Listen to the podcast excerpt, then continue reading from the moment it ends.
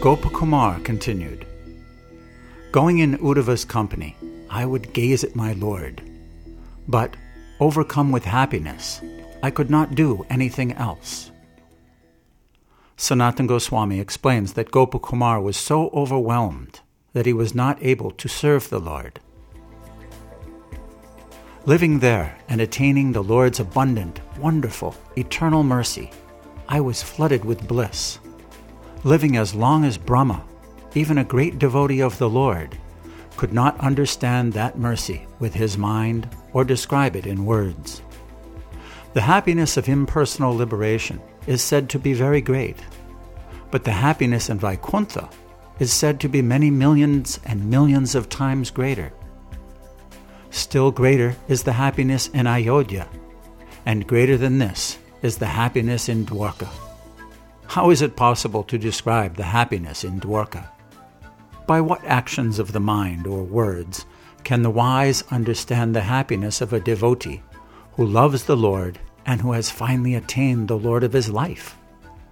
To me, living there in this way, the best of the Yadavas, their hearts melting with the desire to see me enjoy all happiness, within and without, said, Friend, you have come to this place which is more opulent than Vaikuntha. So now stay here with us. We do not think it is good, however, that you continue to dress as a poor person who lives in the forest. It makes us unhappy at heart. Please dress as we do. Sanatan Goswami explains that Gopakumar was still dressed as a resident of the forest. Gopakumar continued Although they persisted, I never heard anything from the Lord, so I continued to dress as a humble, poor person.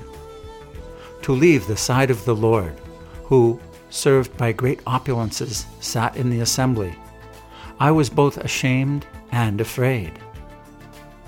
Sometimes I saw him display four arms, something he never did in the land of Braj.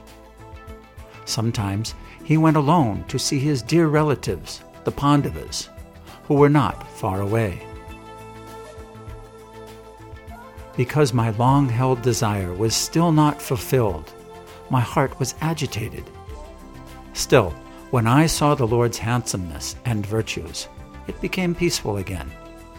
How can my tongue touch the happiness brought by the merciful nectar of his words? In this way, I spent some days in Uddhava's home. If I was unhappy, I concealed it.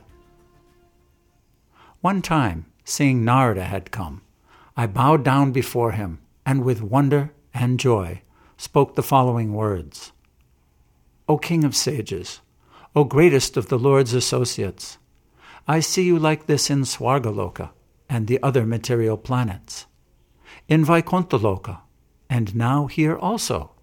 This fills me with great wonder and curiosity. Sanatana Goswami explains that the words like this mean that in each of these places, Narada manifested the same form of a sage playing his veena. His form never changed. Sri Narada answered, You are eternally a playful cowherd boy. Did I not tell you before?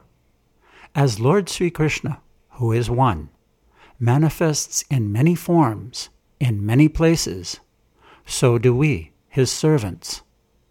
All the devotees, those headed by Garuda, those headed by Hanuman, those led by the Yadavas, and Uddhava also, are like that. Dedicated to serving him, we are all the Lord's associates, eternally.